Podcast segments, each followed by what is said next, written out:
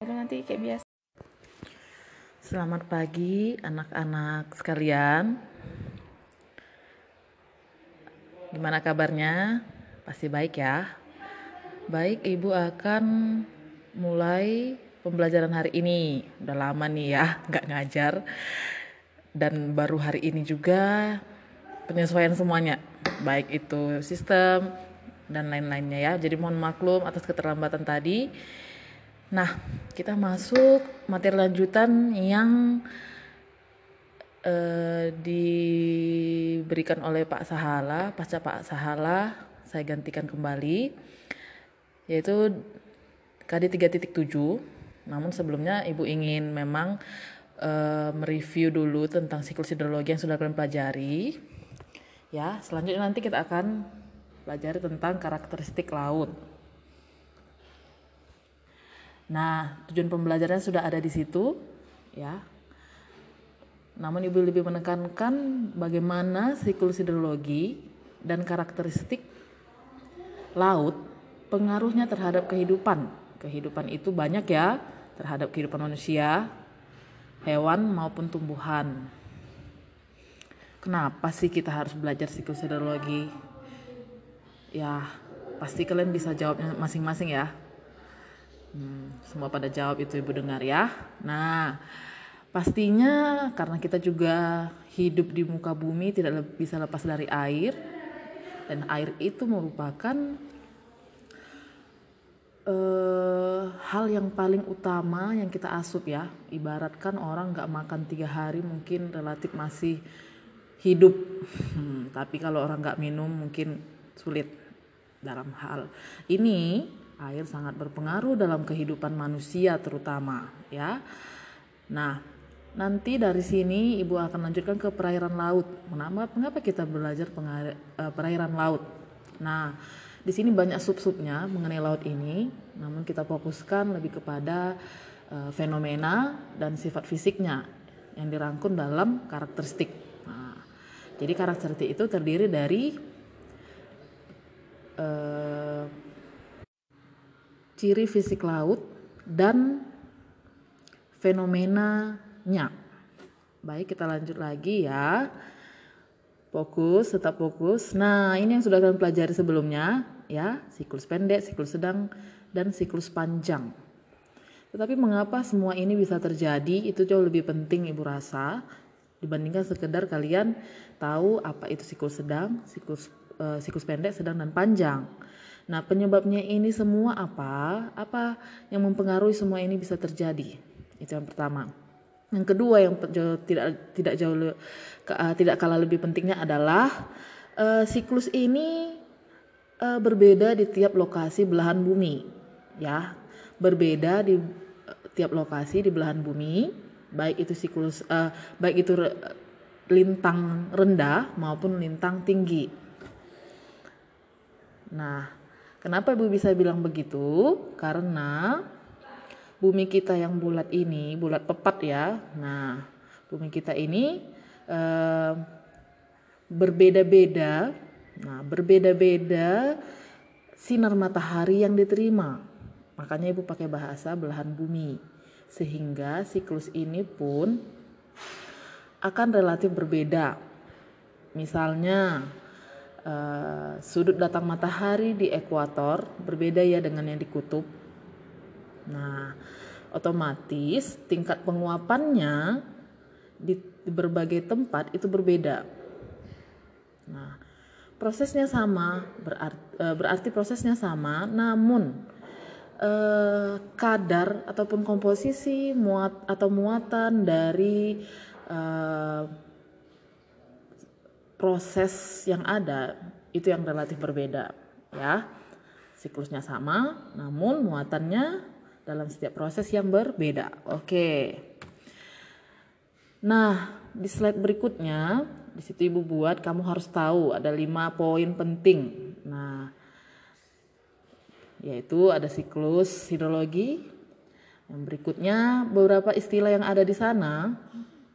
Dalam siklus itu harus benar-benar kamu kuasai karena memang nanti juga akan dalam di kelas sebelas dua belas itu akan selalu berlanjut, akan kita singgung selalu, ya, apa itu perkolasi, transpirasi, dan lain sebagainya. Nah, ini tadi yang nomor tiga sudah Ibu sebutkan. Lalu bagaimana dampaknya terhadap kehidupan? Sehingga nanti bisa kita katakan dampaknya ini ke, ke, lebih ke manfaat juga, ya, di berbagai bidang, baik sosial maupun ekonomi. Diibaratkan eh, kamu hidup di muka bumi ini, kalau kamu nggak kenal buminya, terutama tentang air yang sangat berpengaruh terhadap kehidupan, bagaimana kamu menjalankan kehidupan sosial, bagaimana kamu menjalani kehidupan ekonomi. Ya, bahkan seorang nelayan yang sangat bergantung kepada eh, mata pencariannya sebagai nelayan, ya, bergantung dengan laut, dia pun harus membaca situasi alam sekitar, ya. Nah, yang kelima, apa rencana Anda dalam memanfaatkan siklus hidrologi di ekuator atau daerah khatulistiwa seperti kita sekarang ini? Lebih ini lebih Ibu suruh kalian meng-create ataupun menciptakan suatu eh, suatu temuan bahwasanya kita di ekuator ini dengan kondisi siklus hidrologi seperti ini, dengan kondisi laut seperti ini karakteristiknya, apa yang cocok saya bangun di daerah X misalnya. Aktivitas ekonomi apa yang akan saya jalankan di daerah X contohnya. Sehingga kita di belahan bumi ini berbeda-beda kebutuhan maupun aktivitas ekonominya. Jadi nanti dia akan berpengaruh kehidupan sosial. Ya kan, contohnya ekuator cukup panas, cukup dingin, ya kan, e, cukup hujan, cukup panas lah. Nah, maka dalam hal ini e, sangat potensial dalam bidang apa, kan? Nah, misalnya dalam hal e, bercocok tanam. Nah, lalu laut kita bagaimana? Laut kita luas dibandingkan darat. Penyinaran kita sangat-sangat kita bilang ideal. Ideal untuk apa? Nah, ideal untuk eh, membudidaya, bukan membudidayakan, eh, ideal untuk eh, masyarakat untuk membuka apa ya hmm, usaha pembuatan garam. Nah, sehingga Uh, kita sangat potensial terhadap itu. Pernah Ibu dengar berita kalau nggak salah tahun lalu uh, kondisi produksi garam Indonesia, ya, itu relatif uh, mengalami uh, goncangan, misalnya penurunan. Nah, bisa jadi itu faktor alam, ya kan, cuaca ekstrim dan sebagainya. Nah, sehingga ini bisa diantisipasi, ya. Nah, slide berikutnya kita masuk ke karakteristik perairan laut dan dampaknya terhadap kehidupan. Dalam hal ini, dan ini sangat menyangkut juga nanti ke soal-soal U N, soal-soal U S B N. Nah, salah satunya mempelajari tentang, tentang subnya itu yang pertama adalah subtopiknya mengenai kedalaman laut. Di situ ada littoral, neritik, batial, abisal, atau bisa disingkat supaya kalian, bagi orang yang mudah lupa, mungkin seperti Ibu juga kadang mudah lupa, ya, yaitu uh, littoral, neritik, batial, abisal disingkat dengan listip nenek ba- bau tapi asam. Ya, memang gak nyambung tapi biar mudah ingat, soalnya itu yang diajarkan oleh uh, tentor Ibu terdahulu supaya Ibu ingat, makanya Ibu bisa ingat sampai sekarang. Sorry, itu hanya intermezzo dulu, ya. Nah, ini kedalaman ini akan mempengaruhi kehidupan biota di dalam laut maupun hewan-hewan lainnya, ya. Nah, ini akan berpengaruh juga ke aktivitas ekonomi nelayan, penduduk di sekitarnya dalam memanfaatkan potensi laut. Nah, jadi kondisi laut itu berbeda-beda zonanya, ya, nol sampai dua ratus, nol sampai dua ratus, dua ratus sampai dua ribu lima ratus, jadi ada intervalnya, ya. Nah, ketika dikatakan ada zona litoral, nah, bagaimana ciri-cirinya? Neritik juga bagaimana, batil juga bagaimana, abisal bagaimana? Sekarang yang menjadi pertanyaan, zona apa yang paling banyak ikannya? Dijawab aja di W A group nanti, ya. Itu pertanyaan pertama. Pertanyaan kedua nanti Ibu akan kasih lagi ya. Nah, ini dia, mohon diperhatikan slide-nya ya, Nak. Next slide. Nah, ini ada laut berdasarkan proses terjadinya. Ya. Laut berdasarkan proses terjadinya itu ada transgresi, ingresi, dan regresi. Kesimpulannya setelah kamu membaca apa? Kalau Ibu bisa menyimpulkan sih, ketiganya ketiga jenis ini bisa kita katakan dipengaruhi oleh tenaga endogen dan eksogen. Hanya saja berbeda eh, apa namanya ya, berbeda eh, prosesnya. Nah, misalnya nih ya, laut ingresi itu akibat adanya patahan. Nah, ayo, siapa yang masih ingat istilah epirogenesa positif, negatif, dan sebagainya. Itu ada pengaruhnya ya. Lalu laut regresi. Laut regresi ini diakibatkan adanya sedimentasi. Ayo, pertanyaan kedua ini ya, pertanyaan kedua. E, mengapa terjadi sedimentasi di tepi pesisir? Mengapa terjadi sedimentasi, adanya sedimentasi di pesisir laut? Nah, dan itu nanti akan menjadikan eh, disebutlah itu laut regresi, ya. Lalu laut transgresi. Nah, di sini eh, faktor glasial, glasial itu endogen atau eksogen? Ya, bagus. Jawabannya adalah pengaruh eksogen, pencairan es, ya kan? Nah, mengakibatkan eh, adanya Dangkalan Sunda dan Dangkalan Sahul. Nah, ada kaitannya juga dengan sejarah geologi Indonesia. Ya, itulah eh, jenis-jenis laut yang ada berdasarkan proses terjadinya. Nah, berarti laut itu terbentuk, ya kan? Terbentuk oleh medianya, dasar lautnya itu dipengaruhi endogen maupun eksogen. Jadi maksudnya di sini adalah diibaratkan analoginya itu air dalam wadah. Jadi wadahnya itu di, e, terbentuk seperti apa itu dipengaruhi oleh endogen dan eksogen. Itu dia ya.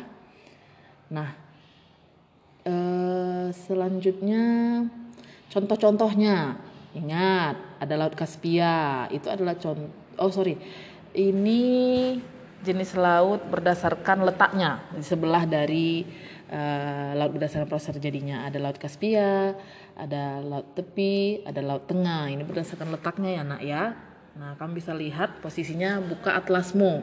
Hey you, ketika kita belajar geografi, dibu- mohon dipersiapkan atlasnya ya. Tanpa disuruh, uh, maunya sudah dipersiapkan. Nah, itu dia. Perhatikan di situ, eh, perhatikan Laut Kaspia, Laut Tepian, dan Laut Tengah dalam waktu kurang lebih lima menit dari sekarang. Selanjutnya kamu harus tahu aspek fisik laut, baik dari segi suhu, tingkat kecerahan, dan salinitas ya. Apa itu suhu?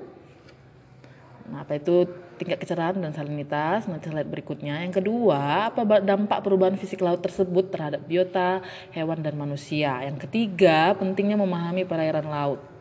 Nah, ini dia salah satu, uh, salah tiga fisik laut itu, karakteristik fisik laut. Yang pertama, suhu. Ingat, suhu tadi kaitannya dengan lokasi letak lintangnya, belahan buminya. Nah, itu akan mempengaruhi sudut datang matahari. Yang kedua, tingkat kecerahannya. Nah, tingkat kecerahan itu dipengaruhi oleh tingkat organisme yang ada di dalam perairan tersebut, seperti ganggang, alga, dan sebagainya. Nah, lalu yang ketiga ada salinitas. Salinitas ini tingkat garam, kadar garam laut. Nah, kalau di ekuator dengan di kutub, ini pertanyaan ketiga nih. Apa perbedaan salinitas? Eh, bagaimana perbedaan kadar salinitas di ekuator dengan di kutub? Bagaimana kondisi salinitas di perbedaan bagaimana perbedaan eh, perbedaan kadar salinitas di daerah ekuator dan daerah kutub? Itu pertanyaan ketiga, dan mengapa ya, dan mengapa?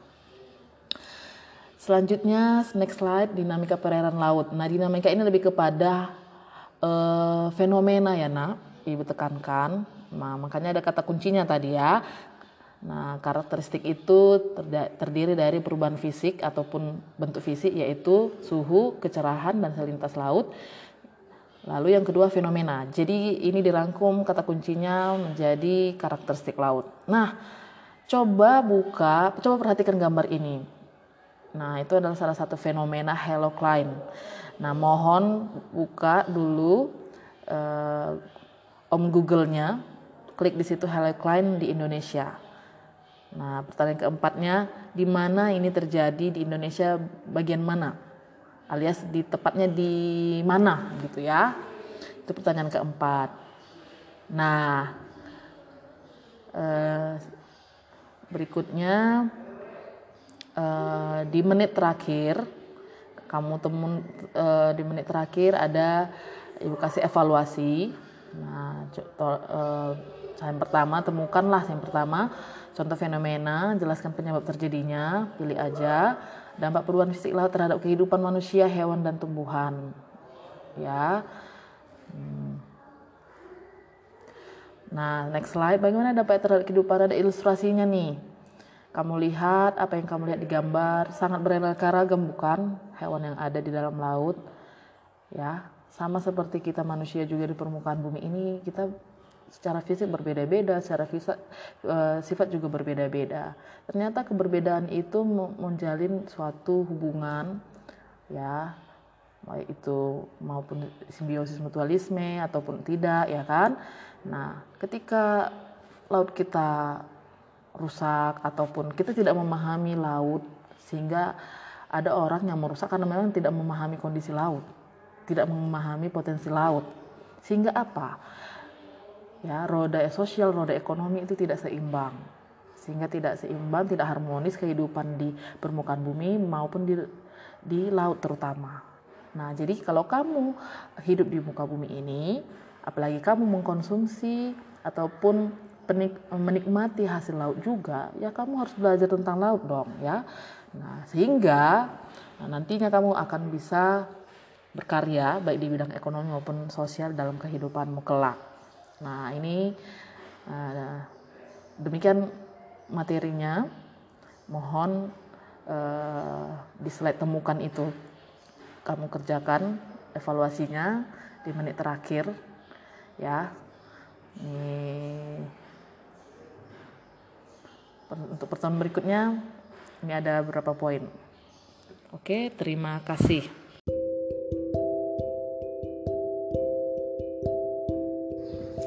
Selamat siang anak-anak sekalian. Mau makan siang ya tadi ya. Ya. Eh, kita masuk perwalian sesuai laporan yang saya lihat dari e-rapor terkait nilai-nilai P T S kalian. Secara data P T S semester ganjil ke P T S semester genap ini terjadi penurunan ya, selisih satu angka. Nah, ada beberapa siswa yang naik, ada juga yang beberapa yang turun nilainya. Nah, saya melihat di sini ada beberapa zona merah. Zona merah yang Ibu maksud ini adalah yang nilainya tidak mencapai K K M di beberapa mapel lebih dari atau sama dengan tiga. Di sini kalau catatan Ibu datanya ada delapan orang ya. Nah, ini jumlah yang cukup sangat dan sangat-sangat banyak, Nak. Ada yang sudah saya japri ya terkait hal ini. Bagi yang delapan orang ini, nah, saya harap kalian itu sudah harus lebih. Selamat siang anak-anak sekalian. Sudah makan siang ya tadi ya. Oke. Nah, yang pertama di perwalian ini yang Ibu bahas, langsung saja saya rasa berdasarkan data yang saya lihat hasil rapor P T S kalian, ada beberapa anak kurang lebih delapan itu yang tidak tuntasnya lebih dari atau sama dengan tiga. Nah, ini jumlah yang sangat besar untuk konteks kelas ya. Ditambah lagi ada dua mapel di luar dari delapan ini yang tidak tuntas. Saya mau bertanya nih, selama saya cuti, kalian benar-benar mempush diri kalian nggak untuk mengejar ketinggalan kalian? Atau kalian ada langkah antisipasi nggak sebelum P T S berlangsung? Atau rapor, nilai rapor akan keluar? Saya udah pernah kayaknya bilang sama kalian, selalu antisipasi diri kalian, nilai kalian, tugas mana yang masih bolong, atau apa janji kalian kepada guru terkait tuh pengumpulan tugas yang belum beres kalian kerjakan, karena itu akan mempengaruhi nilai kalian. Jadi perhatikan dirinya masing-masing dulu, urus dulu dirinya masing-masing. Kalau ini masih berlangsung sampai nanti rapor kenaikan kelas, ya, bagaimana jadinya?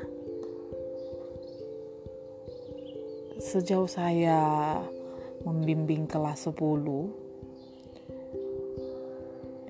di kenaikan kelas ini atau penerima, nanti akan menerima rapor kenaikan kelas, di situ harusnya kalian itu lebih mawas diri, dan saya pun sejauh ini tidak pernah sebanyak ini. Kenapa kali ini kok jadi pen- bertambah? Semester lalu tidak sebanyak ini orang-orangnya. Nah, yang kedua, kalau saya bilang terlambat, memang relatif terlambat kalau sekarang kalian memperbaikinya, karena sudah berapa hari lagi sudah selesai K B M gitu, dan terlagi penilaian akhir menerima rapor. Kalian sudah ibu beritahu kan bahwasanya lebih dari atau sama dengan tiga yang tidak tuntas itu akan tinggal kelas. Jadi nilai semester ganjil, contoh nih, semester uh, rapor semester ganjil lalu yang lalu geografi saya misalnya tujuh puluh. Semester dua enam puluh lima.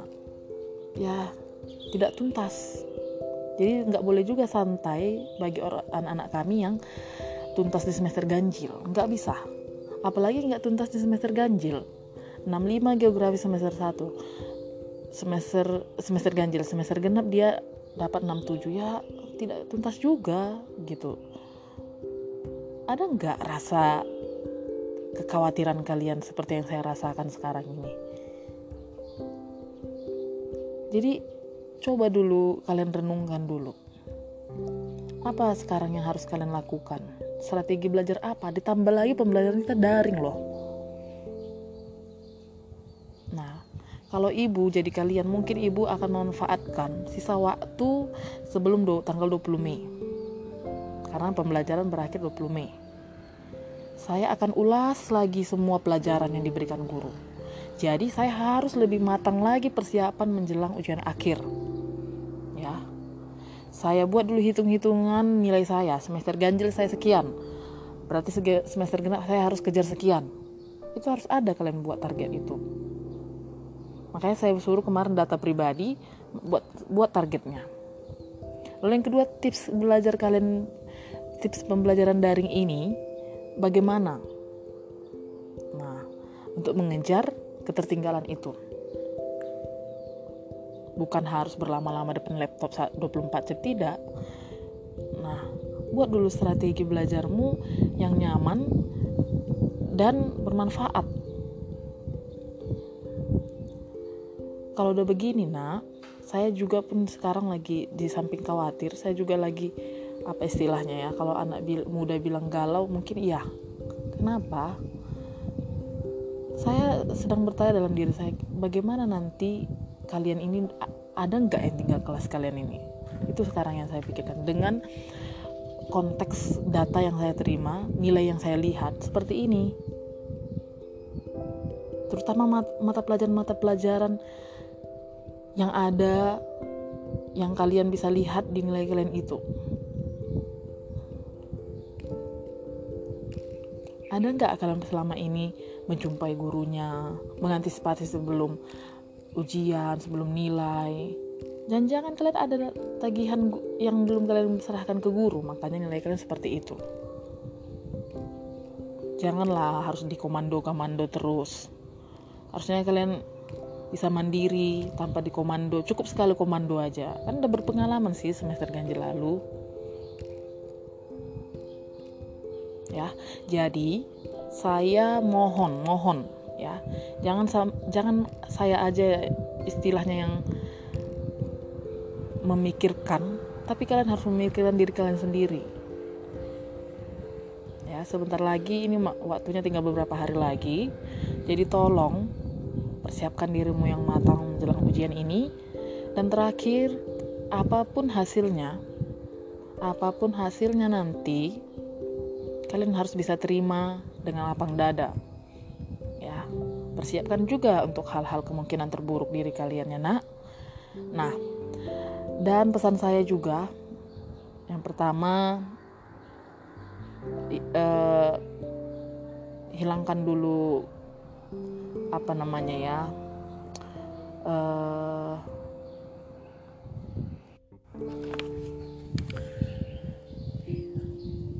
Coba hilangkan dulu rasa pesimismu, ya. E, coba kamu merenung dulu. Saya tidak sedang menakut-nakuti sebenarnya, Nak. Saya hanya mengingatkan kembali, karena saya selama ini tidak handle kalian kan, kurang lebih tiga bulan.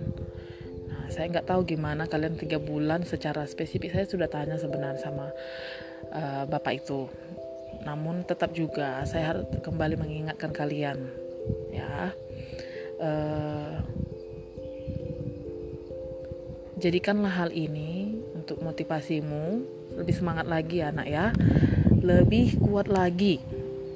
Nah, lebih kuat lagi sehingga kamu bisa fokus mempersiapkan dirimu ya.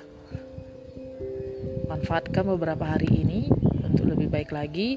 Bahkan kalau perlu, uh, mapel-mapel kamu yang rasa mengkhawatirkan, coba jalan komunikasi dialog pribadi dulu sama guru tersebut. Misal nih, Bu, kemarin nilai saya segini, Bu. Tolonglah, Bu, bagaimana supaya saya bisa mencapai nilai yang lebih, mungkin melalui tugas, Bu, minta tolong. Kamu harus ada inisiatif seperti itu sebenarnya harusnya. Tanpa ibu instruksi harusnya ada, gitu. Ya, sama seperti uh, anak yang sedang berlomba lari, ya, uh, dia terjatuh. Padahal belum habis waktu lomba lari itu. Sebenarnya dia masih bisa berkesempatan untuk lari lagi. Ya, lari walaupun kamu tertatih-tatih larinya. Kenapa tidak? Kalau saya, menurut saya seperti itu. Saya akan berikan kamu mungkin pelajaran dan juga kesempatan. Tapi ingat ya, anggaplah dirimu pantas menerima kesempatan itu.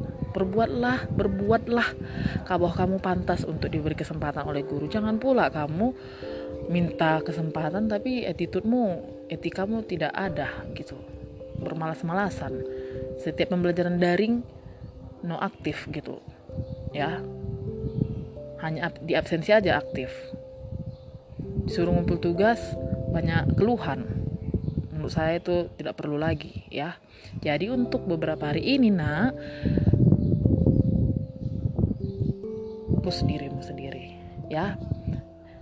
Terutama juga jangan lupa berdoa, ibu juga berdoa, sama-sama doakanlah kita supaya kita tetap relax namun tetap fokus ya, tidak stres tapi tetap mengejar ketinggalan.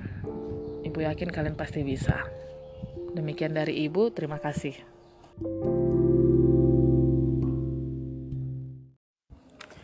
Selamat siang anak-anak sekalian. Gimana, udah makan siang? Pastinya sudah ya. Baik, eh, di perwalian kali ini eh, yang ingin ibu bahas yang pertama terkait nilai P T S kalian, nilai rapor P T S ya. Yang kedua, bagaimana uh, respon kalian terkait uh, daftar tugas, postes, agenda jadwalnya yang telah Ibu kirimkan. Kebermanfaatannya bagaimana? Lalu yang ketiga, bagaimana strategi belajar kalian? Strategi belajar daring atau online uh, untuk bisa meningkatkan kualitas dan meningkatkan nilai kalian, ya. Itu dia. Yang pertama, Ibu mau memberikan uh, pernyataan nih. Nilai rapor ya kalian yang Ibu lihat, ada beberapa yang harus mendapat perhatian lebih nih ya. Atau kita bisa katakan zona merah. Harus hati-hati nih ya. Yaitu ada kurang lebih delapan orang itu ketidaktuntasannya sama dengan tiga atau lebih mapel. Ada ada delapan orang yang saya catat. Selebihnya ada juga yang dua mapel. Seperti yang pernah Ibu bilang, bahwasanya eh, du, tiga sama dengan tiga atau lebih itu tidak bisa naik kelas loh. Contoh, semester ganjil saya mendapat nilai geografi enam puluh lima. Semester genap ini dapat enam puluh tujuh. Itu artinya sudah satu mapel saya yang tidak tuntas. Atau semester ganjil lalu dia tuntas, tapi semester genap tidak. Contoh, semester ganjil dia dapat tujuh puluh geografi, semester genap dia dapat enam puluh delapan. Itu pun dihitung sebagai tidak tuntas satu mapel. Jadi kalau tiga mapel atau lebih, ya itulah yang tidak bisa naik kelas, nak. Ini sudah pernah Ibu sounding ke kalian. Selama Ibu cuti, ya,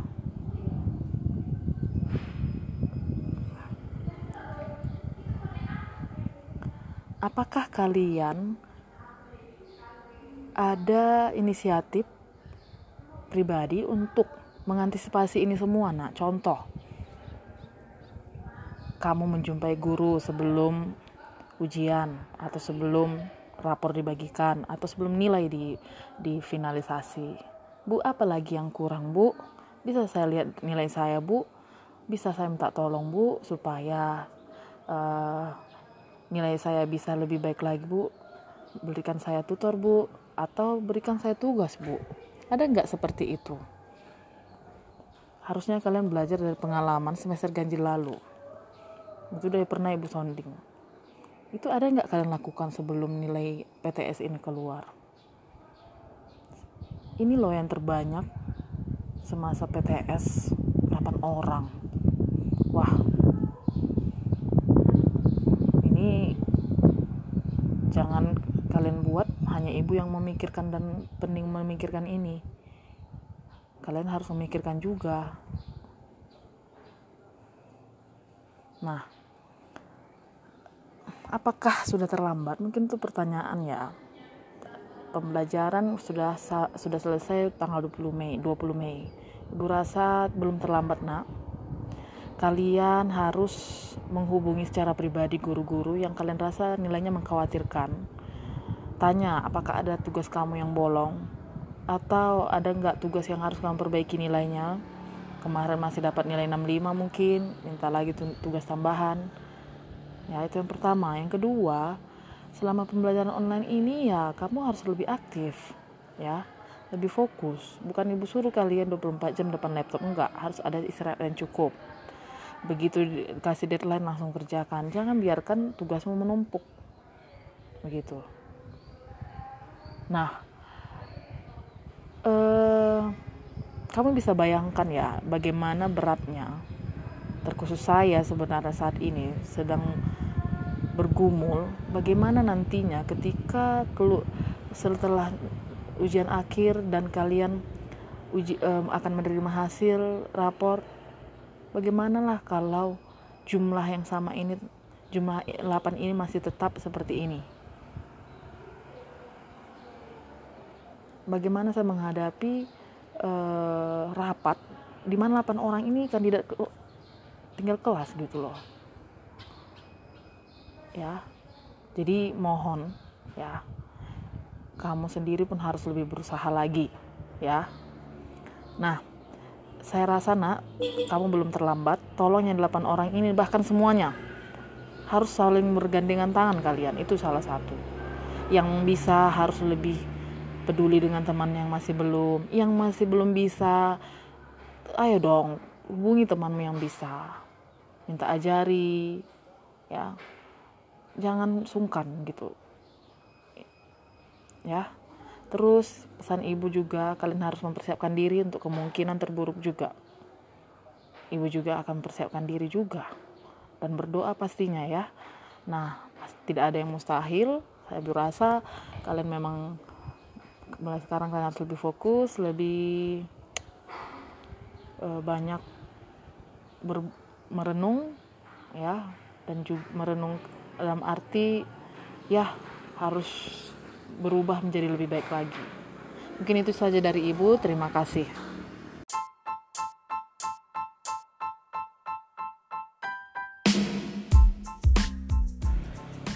Selamat pagi anak-anak sekalian. Kita masuk ke materi mengenai perairan darat. Di sini yang pertama yang harus kita pahami adalah mengenai sebaran, potensi, dan pemanfaatan perairan darat. Sebelumnya ibu mau tanya dulu, kalian tahu nggak apa saja yang termasuk jenis perairan darat? Ya, salah satunya ada danau, ya, ada sungai, dan sebagainya. Nah, yang pertama, persebaran seba- perairan darat ini eh, relatif tidak ter- tidak merata di permukaan bumi. Nah, pada konsepnya perairan darat ini dipengaruhi oleh beberapa faktor. Ayo, faktor apa saja kak itu?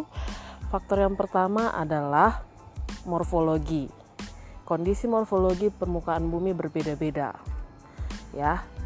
Yang nantinya morfologi ini juga berhubungan dengan jenis tanah dalam hal resapan air atau dalam hal ini infiltrasi. Tingkat infiltrasi masing-masing tanah di berbagai tempat berbeda-beda, sehingga ini nanti akan membentuk e, kenampakan perairan darat di permukaan bumi berbeda-beda pula. Nah, e, terkait sebaran ini, sebaran perairan darat juga dipengaruhi oleh faktor klimatik. Dalam hal ini tingkat evaporasi, curah hujan, itu akan mempengaruhi e, keberadaan dan bentuk dari perairan darat itu sendiri maupun kuantitasnya juga. Ya, misalnya daerah lintang rendah, evaporasi tinggi, ya kan? Maka e, dan juga curah hujan tinggi. Maka ketersediaan air, bentuk e, apa namanya? banyaknya perairan-perairan darat dengan berbagai wadah itu juga lumayan banyak di daerah ekuator. Selain itu ada juga faktor geologi, contohnya Danau Toba yang ada di daerah kita ini, ya.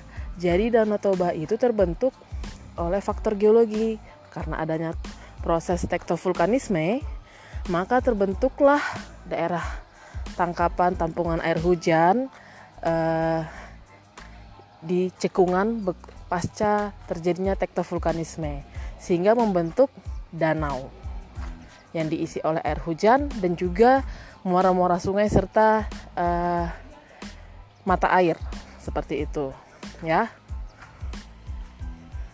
Ya, faktor apa lagi yang lain? Nah, coba kamu uh, pikirkan kira-kira faktor apa lagi ya yang mem- yang mempengaruhi persebaran dari e, perairan darat, danau, sungai, dan sebagainya. Nah, itu dia. Yang berikutnya kita bicara tentang manfaat lah ya, manfaat dulu. Nah, manfaat ini pastinya dalam kehidupan sehari-hari kita tidak bisa lepas dari air, ya, yang namanya perairan darat, khusus untuk M C K, ya kan, untuk ketersediaan asupan sehari-hari, air minum, dan sebagainya, sangat erat kaitannya. Maka dalam hal ini untuk bisa melestarikan air di muka bumi, kamu harus memahami konsepnya, ya. Atau nantinya kamu bercita-cita ingin menjadi uh, orang yang kecimpung dalam penelitian mengenai air, supaya air di muka bumi, terutama air bersih, ketersediaannya tidak minim, begitu.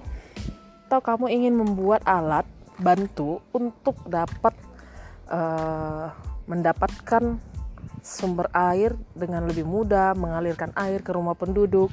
Gak salah loh, anak I P S juga uh, berperan dalam hal tersebut. Seperti yang ada di slide Ibu, ya. Seperti eh, pemanfaatan air dalam hal membuat waduk. Contohnya yang di slide Ibu itu waduk si Gura-Gura. Kamu bisa lihat, sehingga itu sangat bermanfaat ya, baik dalam meng, eh, menggerakkan turbin juga, untuk menyedia, menjaga stok ketersediaan air. Banyak sekali eh, manfaat air, terutama arus air, sehingga nantinya akan digunakan untuk menggerakkan mesin. Ya, apalagi air terjun yang arusnya alirannya sangat deras. Kita lanjut, kita masuk ke potensi. Namun sebelum ke potensi, kita lihat dulu skema lapisan air tanah. Jadi kita pelajari dulu konsep air tanah ya nak. Air tanah, air yang berada di lapisan bawah tanah, yang bersumber dari permukaan tanah. Maksudnya adalah secara alamiah ketika hujan turun, hasil dari evaporasi di berbagai tempat maupun evapotranspirasi itu akan jatuh sebagai infiltrasi. Apa itu infiltrasi? Ya, saya rasa itu tidak asing lagi bagi kalian. Ketika hujan turun, tanah berperan untuk ya menyerap yang disebut dengan infiltrasi. Jadi masuk melalui pori tanah, air hujan yang jatuh ke permukaan bumi masuk ke dalam pori tanah. Ketika masuk ke dalam pori tanah secara vertikal, ya. Nah, ini nantinya akan memasuki lapisan-lapisan tanah. Yang dimaksud lapisan-lapisan tanah ini adalah lapisan tanah ini berbeda-beda loh dari permukaan bumi hingga ke kedalaman tertentu. Nah, seperti di slide Ibu tentang skema lapisan air tanah, coba kamu perhatikan.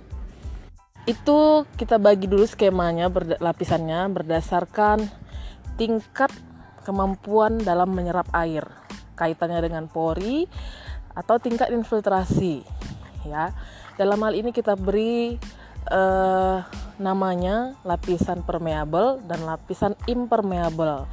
Lapisan permeabel itu lapisan yang dapat ditembus air dengan cepat dan banyak. Itu berarti porinya besar.